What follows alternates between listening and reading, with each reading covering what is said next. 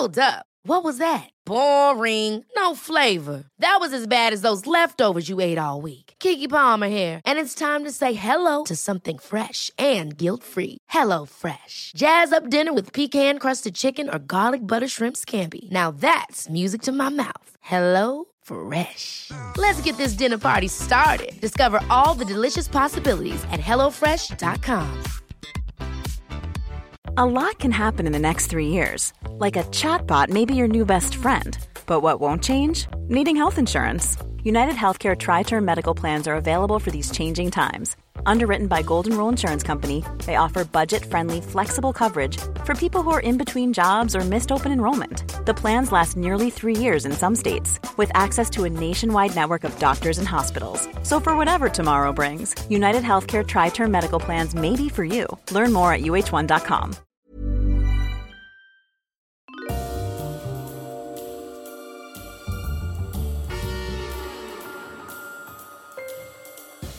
Ladies and gentlemen, welcome to Histories of the Unexpected, the show in which we demonstrate how everything, simply everything you could possibly think of, has its own history, like mould, Frankenstein, and fur. I mean, I mean gold, frankincense, and myrrh. No, I prefer the Yes. first one you had, Simon. Uh, Simon. Uh, Simon. Sam, Sam, even. Simple Simon Metapyman. Anyway, we, we could also do. Should we do that again, Sam Willis? No, I think that's great. That's fine. I think that's Let's just fine. I think that's fine. Or we could do candy, candy corn, candy cane, and syrup, which of course is one of my favourite lines from Elf. And I think at this time of year we should be thinking about doing elves, Sam Willis, as one of our episodes, because I've just been reading the brilliant David Sedaris' book Santaland, the first story of which is all about him being an elf in Macy's department store in the centre of New York at Christmas many, many years ago, and I'd love to research that. It's not as you would think it. Uh, Santaland in Macy's department store is not all sweetness and light, so we could dig into the darker side of history. However, this is to digress in a sort of abominable uh, way because what we should be doing and what we will be doing is following the links in our minds as we come across them, explaining very carefully indeed how those histories link together in unexpected ways. Who knew, for example, Sam Willis, who knew that the history of jam. Jam does, in fact, have a history. is all about World War II, rationing and the Women's Institute. Think Jam and Jerusalem. It's also all about 17th century recipes, empire, sugar, colonial trade, and the history of slavery. Or who knew that the history of squid, which is one of our recent episodes, is in fact all about H.G. Wells, the Sea Raiders, and Ladram Bay in Devon. Walk there if you dare. It's about Archie the giant squid at the Natural History Museum in London. It's about zoological specimens, cataloguing, and the archaeology of knowledge. It's also all about tales of sea monsters from the deep and fossilised ink that is more than 160 million years old. Who knew? Amazing. I don't think anyone would have guessed that that was going to be what it was actually all about. Uh, let me tell you of my fellow presenter. If history were the firmament, the man would be the central star of the trio that makes up Orion's belt. He would be the Alnilam to the Alnitak and Mintaka, the crucial star buckle holding up the great trousers of the giant Orion, the huntsman of the sky, so respected by Zeus, and without which that great historical giant would be bare buttocked and trouserless.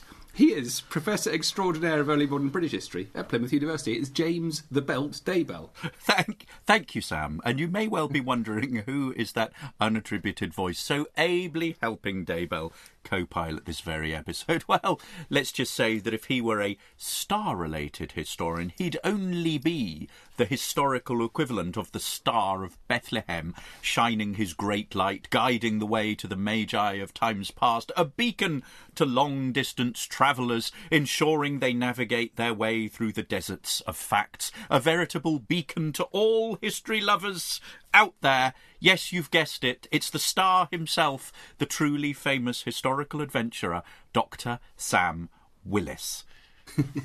Very good. A beacon, no less. You are a beacon. I think a star Ooh. can be a beacon. Fiery beacon. Um, ladies and gentlemen, welcome to Histories of the Unexpected. And today we shall be talking about the history of stars. Um, this is part of our um, overexcited Christmas themes. This usually happens this time every year. We do all sorts of wonderful, unexpected subjects on Christmas themes. Um, so we've got uh, stars, and uh, we're doing today, and then another one coming up soon. We're doing the history of shepherds, which will be great fun. So stars, James. Um, how did you start thinking about that? Well, I started thinking about stars from the perspective of stars on top of the Christmas tree. Mm. And this got me thinking about family heirlooms and memories of Christmas past. Because ever since I were a wee lad, we used to have a Christmas star on top of our Christmas tree, and it was passed on to me when I moved out of home. I think my parents were didn't want it anymore, and so it now resides in my own collection of family decorations. And this made me think about those countless families around the world who have these heirloom pieces. They buy maybe a decoration each year, a new decoration or two each year, and they they are then at the end of Twelfth Night put away in a box and brought out at the beginning of Advent when they bedeck a tree. And I in fact have my own little family box here in my very study with me, and I'm going to open it up and examine all the things that I have in it because what your family Christmas boxes are is a treasure trove of things past. I, in fact, the first thing that I come across here, Sam, is a singing Christmas pudding fountain. Um, uh, which I bought last year to put in the Christmas pudding, and it didn't work. Uh, um, and I forgot to put it there. Also, I have all sorts of decorations that the girls made. My girls are sort of. Uh, sort of 10 and 12 now, and I've got all sorts of decorations that they me- made when they were in nursery school, uh, which I've kept as sort of little memories of when they were small. Um, I've also got, what is this here? Uh, a little um, wooden it sounds like our show, Sam, when I'm looking through the, the memory box. But this, I've got here a little wooden postcard from the Wooden Postcard Museum with the Beatrix Potter characters on it. So a lovely scene. I've got a, a, nativity crib. I've got some beautiful decorations that I've collected over the ages and some fake small Christmas trees. Oh, and you know like those little Russian dolls that you have. I have a I have here a Father Christmas uh, and inside Father Christmas is a snowman, and inside far, far inside the snowman is a robin, and then something else is missing from in the middle. So that got me thinking about the kinds of things that we keep as family Christmas souvenirs and that are passed on from one generation to the other. Not only do I have a star that was on my parents' Christmas tree, but I also have uh, a little angel, a little red angel that I think my parents found was far too tacky to go on their tasteful Christmas tree. And they gave it to me, and uh, my family think it's far too tacky uh, to go on our Christmas tree, and so it stays in its box all year.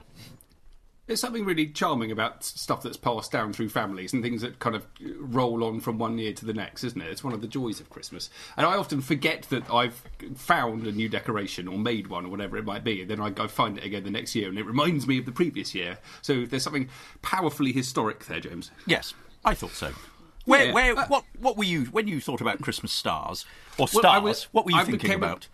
Obsessed with Orion's belt um, when I was just I was thinking of, of you. Um, so then I thought obviously about the the Star of Bethlehem and what, what kind of how that uh, allows us to think in all sorts of interesting ways about the past. One of the interesting things about the Star of Bethlehem is if you're a uh, a modern um, scientist looking up at the, at the, or a historian um, looking up at the sky, trying to work out what the star was that the shepherds, sorry, the, the wise men followed from the east is actually remarkably difficult because the first thing you need to bear in mind, of course, is that Christ wasn't uh, necessarily born in December.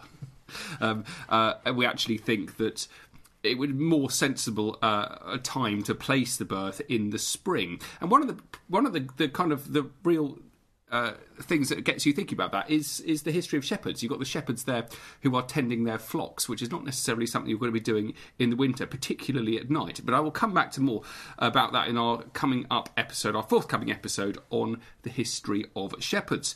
So um, to work out what star it was um, that the wise men might have witnessed in in the um, in the sky. It does obviously mean you have to tackle a more fundamental question at the heart of the Bible about the birth of Jesus and the time it was. I mean, one of the things we certainly know is that. Um, the date of Christmas was changed by uh, by the Roman Emperor Constantine, who moved the holiday uh, to for it to coincide with the shortest night of the year. So there's a bit of a kind of a um, box of snakes there that it's very difficult indeed to unravel. Nonetheless, there have been various explanations about what the Star of Bethlehem is, that it might have been a, a supernova explosion. But the problem here is, is, actually looking at the sources of how you can find out what was going on in the ancient Middle East. Um, we've got some great 17th century. Um, European scholars, Johannes Kepler uh, is one of them, and also some wonderful ancient Chinese sources. And it's amazing how silent the Chinese sources are about these uh, the events which may or may not have happened around the time of Christ's birth. Um, and that's a great example there of, of the supernova explosion is. It's just there's there's there's pretty much silence or only one possible mention of something happening around about that time. Other suggestions is that it was a comet um, and that uh, supported by people who like the idea of it moving uh, another that it was a conjunction of jupiter and saturn um, I actually find all this really interesting. I looked into it when I was doing a lot of early Chinese history as well, and um, it, it's actually all to do with the way that you can confidently date um, really important events. Uh, the changing of dynasties in particular, um, by looking at the uh, Chinese astrologers and they were noting down what was happening in the sky. And because we could work backwards um, with modern science, we can now uh, pinpoint dates very specifically. Um, one another suggestion is a stationary point of Jupiter, which I quite like. This one um, because Jupiter's path across the sky is not uh, it, it, doesn't it's not continuous. It does apparently seem to um, to stop and to hover. So there's a, a possibility that it was that. There's also a possibility it was a conjunction of Jupiter, Regulus, and Venus to give it some particular brightness. Um, but I, of course, um, you know think that these explanations are nonsense. And actually the way you need to look at it is to um, consider the fact that what they were looking at is the Death Star from Star Wars. And that led me on to um, some really really wonderful work. I will talk about in a minute not right now about um, the early history of toys and um, and and memorabilia and collectibles linked with films, James. So ah. that's coming your way. excellent, excellent. The history of Star Wars. I mean, maybe it's worth a moment just dwelling on this idea, on the Star of Bethlehem and the history behind that, because this is where we get the idea of the from the nativity story from the Gospel of Matthew, and this is where wise men coming from the east follow a star, travel to Jerusalem, where they meet King Herod of Judea and ask him, you know, where is the the the, the baby who's the king of the Jews? Uh, and this is in Matthew 1, 18 to 223. And uh, in our last episode, when we looked at donkeys, I read a rather dreadful version of the Bible, a, a rather sort of modern, unpoetic version. And I found the authorized King James version here, which is slightly better. And I just want to read you a little extract of this, just so that you get the sort of the reason why we're actually looking at stars. Now, the birth of Jesus Christ was on this wise when, as his mother Mary was espoused to Joseph, before they came together, she was found with the child of the Holy Ghost. Then Joseph, her husband, being just a man and not willing to make her a public example, was minded to put her away privily. But while he thought on these things, behold, the angel of the Lord appeared unto him in a dream, saying, Joseph, thou art son of David, fear not to take unto thee Mary thy wife, for which that which is conceived is in her is of the Holy Ghost, and she shall bring forth a son, and thou shalt call his name Jesus, for he shall save his people from their sins. Now all this was done that it might be fulfilled, which was spoken of the Lord by the prophet, saying, Behold, a virgin shall be with child, and shall bring forth a son, and they shall call his name Emmanuel, which being interpreted is God with us. Then Joseph, being raised from sleep, did as the angel of the Lord had bidden, and took unto him his wife, and knew her not till she had brought forth her firstborn son, and he called his name Jesus. Now, when Jesus was born in Bethlehem of Judea in the days of Herod the king, behold, there came wise men from the east to Jerusalem, saying, Where is he that is born King of the Jews? For we have seen his star in the east, and are come to worship him. When Herod the king had heard these things, he was troubled, and all Jerusalem with him. And when he had gathered all the chief priests and scribes of the people together, he demanded of them where Christ should be born. And they said unto him, In Bethlehem of Judea, for thus it is written by the prophet, And thou, Bethlehem, in the land of Judah, art not the least among the princes of Judah, for out of thee shall come a governor that shall rule my people Israel. Then Herod, when he had privily called the wise men, inquired of them diligently what time the star appeared. And he sent them to Bethlehem, and said, Go and search diligently for the young child, and when ye have found him, bring me word again, that I may come and worship him also. When they had heard the king, they departed, and lo, the star which they saw in the east went before them till it came and stood over where the young child was. When they saw the star, they rejoiced with exceeding great joy. And when they were come into the house, they saw the young child with Mary his mother, and fell down and worshipped him. And when they had opened their treasures, they presented unto him gifts, gold and frankincense and myrrh. And being warned of God in a dream that they should not return to Herod, they departed into their own country another way. And so it goes on. So that is really the sort of founding text for the importance of the star, and it's led to all sorts of uh, representations in literature and also in paintings, in art. The adoration of the Magi, basically the the nativity of Jesus is represented in art throughout the world, and there are literally dozens of frescoes, paintings, portraits of this from places like the Uffizi in Florence, the Adoration of the Magi by Dürer, or Leonardo's painting also in the Uffizi. The Uffizi has has tons of these.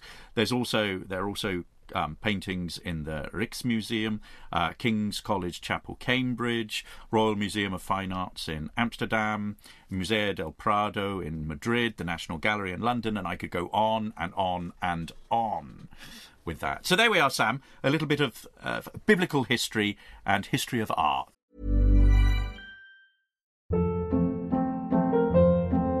Hold up. What was that? Boring. No flavor. That was as bad as those leftovers you ate all week. Keke Palmer here, and it's time to say hello to something fresh and guilt-free. Hello Fresh. Jazz up dinner with pecan-crusted chicken or garlic butter shrimp scampi. Now that's music to my mouth. Hello Fresh. Let's get this dinner party started. Discover all the delicious possibilities at hellofresh.com.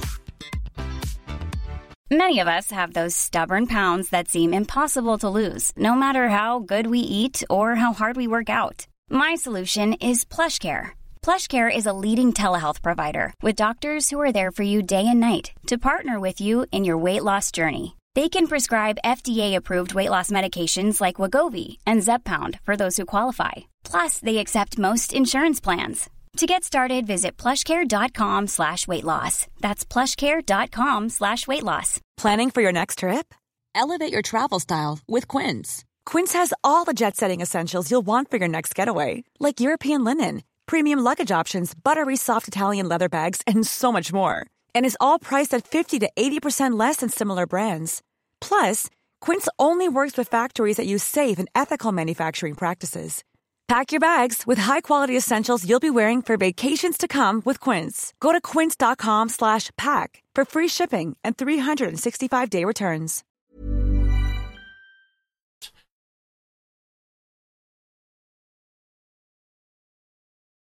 Yeah, love it. So I was wanted to um, carry on with my uh, observation that people were they were they were not following the um, any kind of supernova or comet, but it might well have been the Death Star in Star Wars because the Death Star has a very interesting role in the history of adaptation, which is the adaptation of uh, like a, a narrative form from one medium to another. So you've got novels to films, or films into TV, or video games, or whatever it might be. Um, but you get some uh, examples, just like Star Wars, where you've got um, you've got a, a, narrative set in an imaginary world, and they often find themselves adapted uh, not only into into uh, different other media, but also into toys and play sets. And the Death Star has a really interesting role to play in the history of Lego, in particular, that takes us to the, the wonderful world of, of toys in the early 20th century. Uh, and I actually wonder whether the um, when we talk about shepherds um, coming up soon, James, that, that shepherds and miniature figures I, I might explore that actually in the history of shepherds, uh, uh, the miniaturization of the nativity.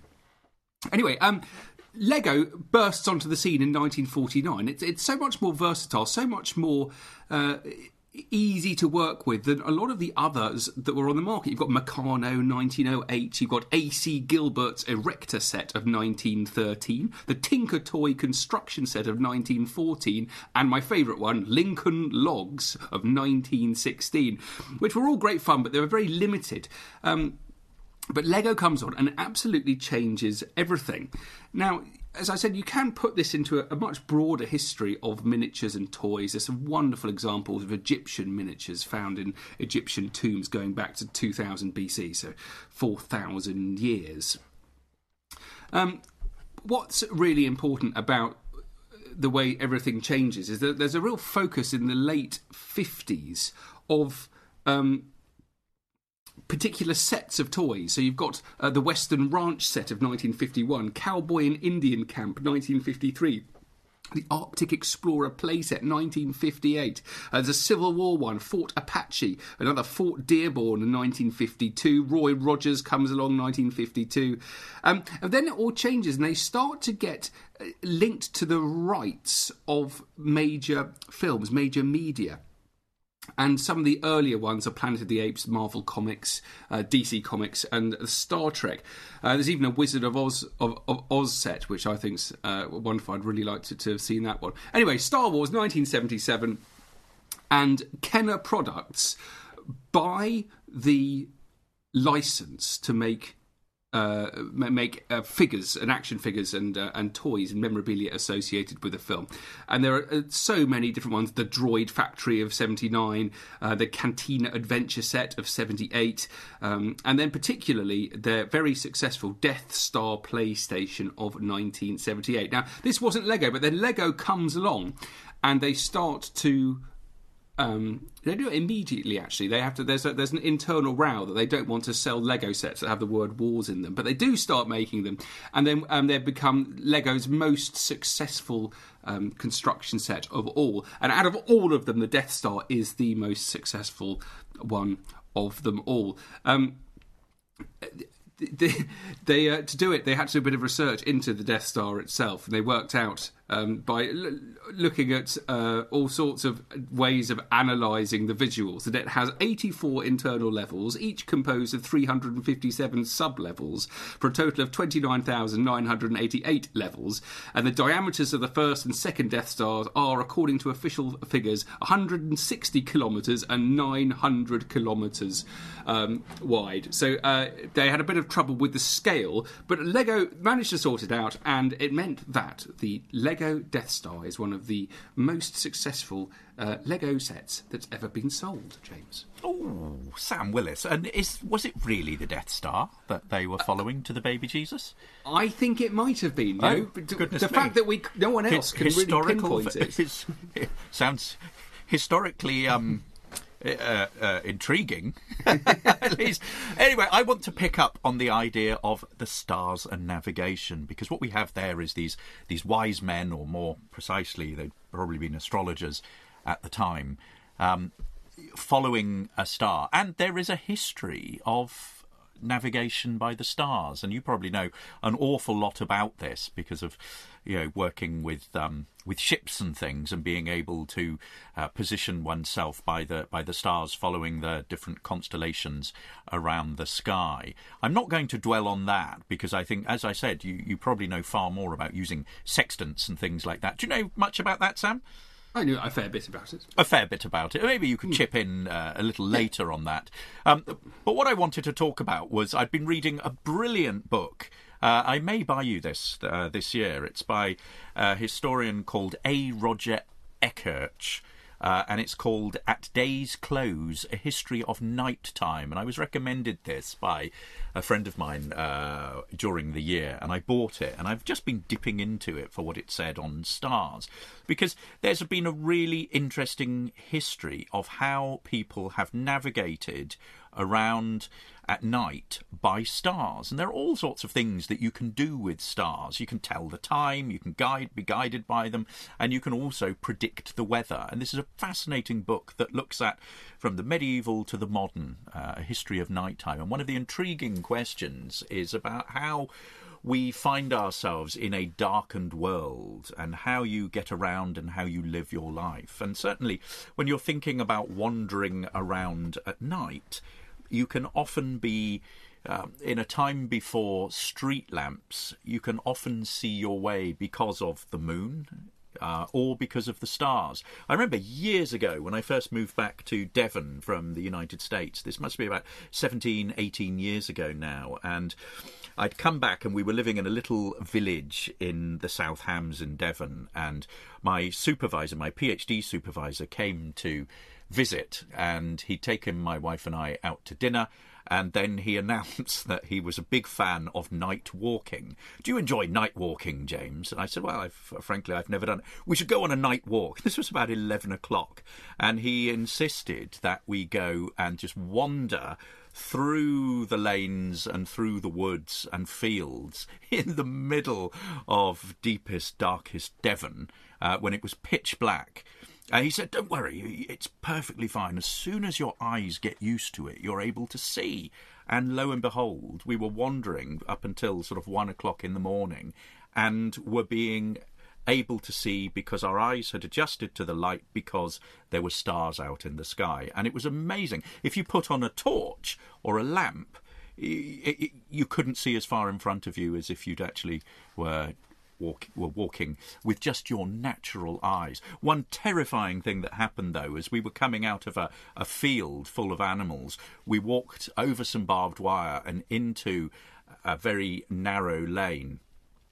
Uh, which was covered by trees, and an owl just sort of swooped into the passageway uh, utterly, utterly terrified us. But there's a history of people wandering around at night guided by either the moon or guided by the guided by the stars. Um, and and I'll read a quote from the book here. Uh, people being uh, guided by the moon. Many cities and towns that had once required pedestrians to carry lanterns or torches no longer did so by the 17th century. And there are examples of Londoners uh, what, travelling around by what is titled A Brave Moonshine, as the diarist Samuel Pepys uh, rec- recorded it. Um, Jonathan Swift uh, related a coach ride to the Lord Treasurer's home and described it the moon shone, and so we were not in much danger of overturning. Um, and there's another account here that, that, that relating to the natural light of the stars. Um, who, whose glow, though fainter, was more reliable. It was neither dark nor light, it was a starlit night, observed a man in 1742. And in some parts of England, uh, the first star after sunset, Vesper, actually the planet of Venus, was called the shepherd's lamp because of its bright glow above the western horizon. The shepherd's lamp, which even children know, was penned by John Clare in the early 19th century.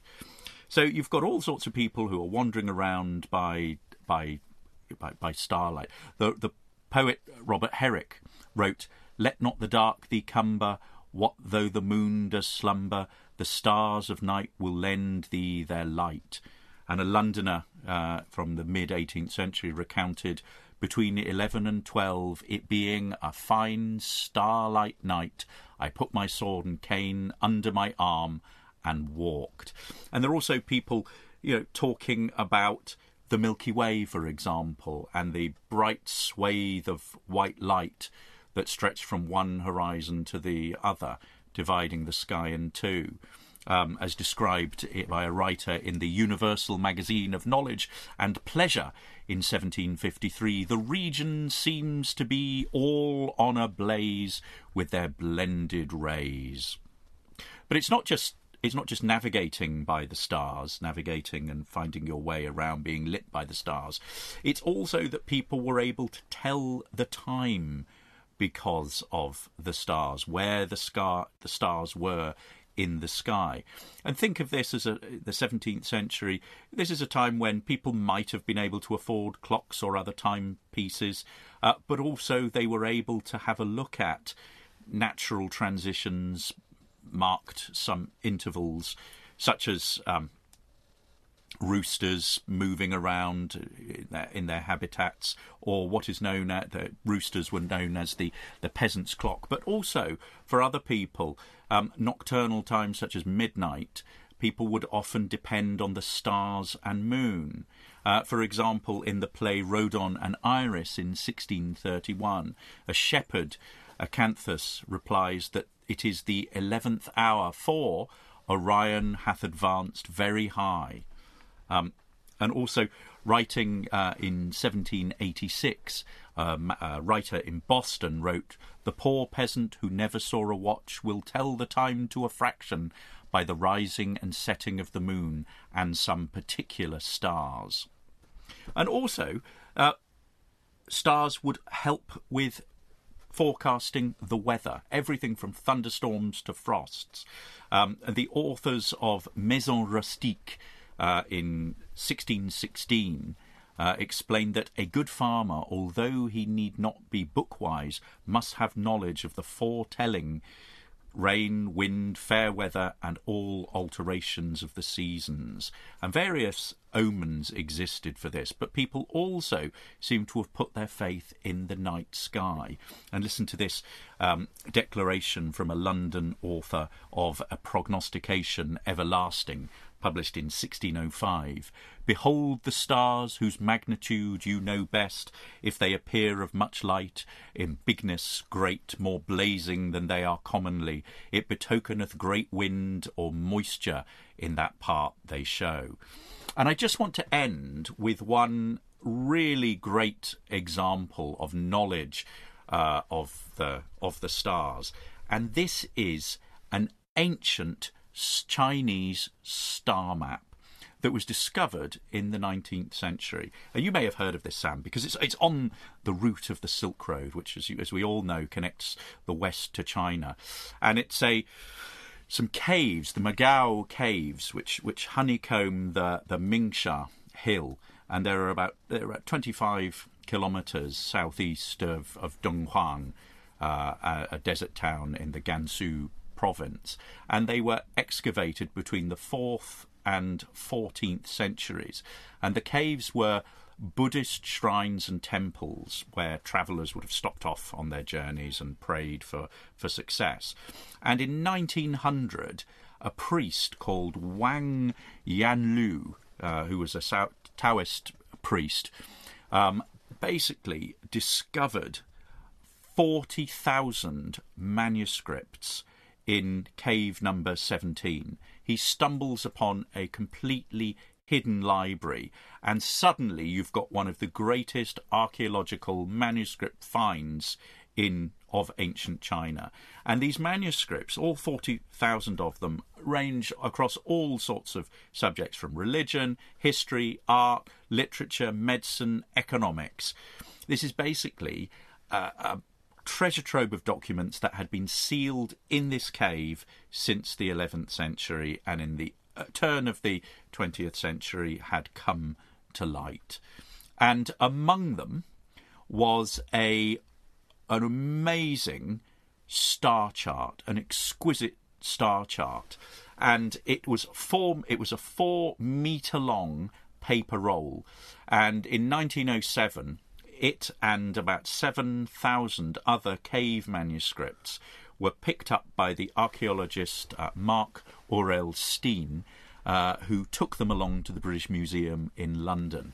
And they date from 649 to 684 AD, and the chart is the oldest extant graphical star atlas in the world. And it's divided into two sections. Um, one shows 26 drawings of differently shaped clouds, um, with clouds The other shows section shows 12 star maps, each depicting a 30 degree division of the sky. And in all, and when you see it spread out, and if you go to the British Library website, you can have a look at it because it's among the treasures there. It is utterly astonishing.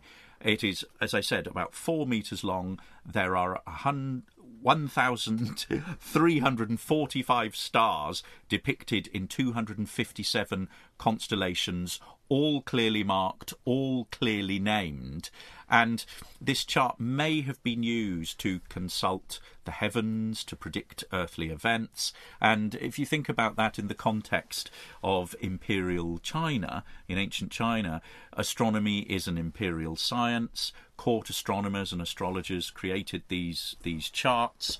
Um, and it could be that it actually is an important political tool in other words, emperors were seeking celestial clues for for, for making political decisions, uh, entering into wars and, and helping them in warfare.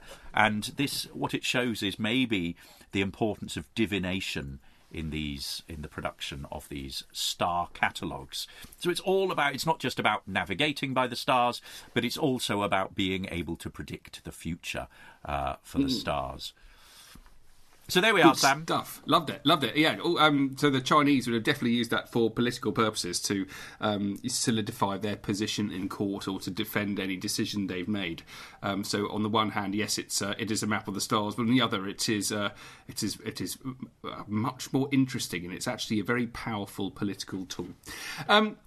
So when you got there, is it kind of it's it's the stars? It's a symbol of political power, isn't it? So so yes, I mean you you have knowledge of the stars, but it's knowing what to do with it. And the star as a symbol is um, uh, is a fascinating fascinating. Uh, there's a history there to it, and I came across a, a chapter of this where I've not come across before, and it's called the Gold Star: Mothers and Widows Pilgrimages of 1930 to 1933. And this is all to do with the First World War and um, allowing grieving uh, mothers and widows um, who uh, American, uh, allowing them the chance to go to Europe and to grieve at the graveside of their son, sons or husband. Um, it's a wonderful story, and um, to to understand it, you need to to realise that there was a the military service flag um, in America, each mother or husband or, or, wife would be given one if their if their son or husband signed up, and it's um, you've got uh, just a, a say a, a, red border with a cream background, then you have the number of stars indicating the number of people from your household who have gone to fight. Uh, I'm looking at an example here. There are two blue stars, and that says that the blue stars are soldiers are there, they're fighting, and they're still alive. And if one of them was unfortunate enough to have died, they covered up the blue one with gold, and it became known as the Gold Stars. And, and so these grieving women, instead of wearing black, wore gold star patches on their clothes, uh, which I thought was interesting, parallel with the, um, the, the, what was going on in Europe, where the Germans were making all the Jews also wear gold stars on their clothes. But here you've got it for a very very different reason indeed. Um, the widows and uh, the mothers they they campaigned for a long time um, and eventually won a great victory. The government set aside a huge amount of money, um, almost $5.5 million, and they set up uh, a meticulously planned pilgrimage. It wasn't just a journey, it was an actual pilgrimage. Um, it was a 27 day trip, rail travel, ocean travel. On the, the most wonderful line is they could get lodgings, meals, tips were all included. Uh, there was provisions for nurses um, and, uh, and um, to, to help uh, with those who are travelling who are elderly. Um, there were when they got there, they were given um, restroom facilities, uh, chairs, flowers, professional photographers to take a portrait at the graveside. Um, had ten days were allotted to tour Paris, the battlefields, other points of interest. Um, and, but they also had four days specifically set aside to spend at the cemetery with um, uh, the grave of their son's son or husband. Um, six and a half thousand pilgrims eventually made the voyage. Four and a bit thousand in the first year in 1930, and the, less, uh, the rest subsequent years. And a wonderful little letter here. I had mourned the loss of my only child for years and at times was terribly bitter. But when I visited the cemetery at Romagne and saw more than 30,000 crosses in that vast necropolis, I realised that others had suffered as I had and that we must try to comfort each other. So there we are, James, ending with a, a, a nice story of, of comfort and also thoughts about the star as a symbol. Oh, terrific, Sam. Terrific. There are so many examples of stars as symbols. I mean, we probably don't have time to get into it, but we've talked about how ancient Roman and Greek uh, mythology led to the naming of stars. I mean, this is where Orion's belt comes from. But I found some really interesting South African star myths as well. Uh, that and I will just share a sort of a, a couple of you uh, relating to uh, Orion, for example. Um, one of these tales is that a girl child of the old people had magical powers so strong that when she looked at a group of fierce lions, they were immediately turned into stars, and the largest of which are now in Orion's belt. Um, there are others that sort of uh, relate to the moon or the sun or and and, and other stars. Um, the Milky Way, for example, is another strong-willed girl who became so angry when her mother wouldn't give her something to eat, this delicious roasted root, that she grabbed it from her mother's hands, threw it and with the ashes into the sky, and where the red and white roots landed, they now glow as red and white stars and are thought to be the Milky Way. So all sorts of cultures and traditions have interpreted the stars in different ways. Wonderful stuff. Wonderful stuff. Well, guys, thank you very much for listening to our history of stars. We've got the history of shepherds coming up, and do please go back to our back catalogue to check out the other Christmas episodes, not just from this year, but from previous years. We've always done at least, I don't know, five or six maybe this time of year, and they're all super good fun.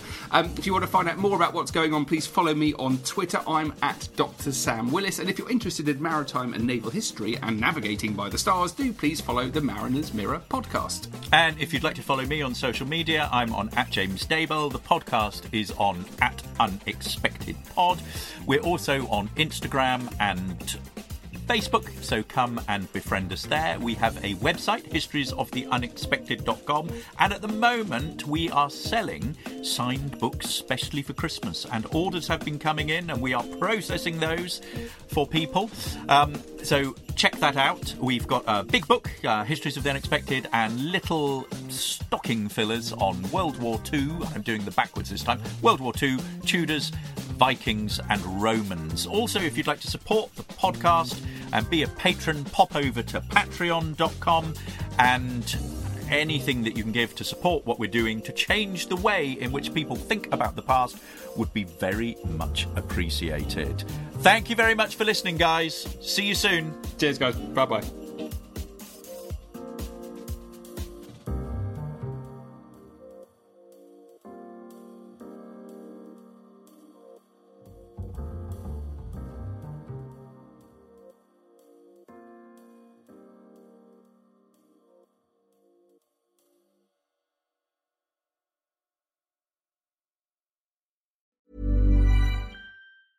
Planning for your next trip?